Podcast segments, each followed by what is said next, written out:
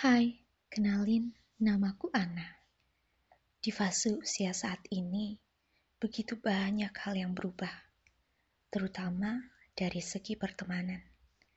Banyak yang datang dan pergi seiring berjalannya waktu, atau hanya lalu lalang, singgah, tetapi tidak menetap. Wajar saja tentunya. Bukan hanya itu, pandangan orang terhadapku pun semakin berubah.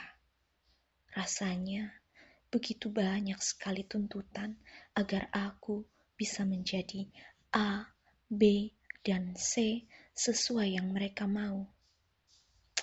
Ah, terkadang untuk memenuhi ekspektasi manusia lain juga perlu energi atau tetap menjadi diri sendiri dengan proses yang ada, tanpa memikirkan mereka dan segala tuntutannya terhadap kita.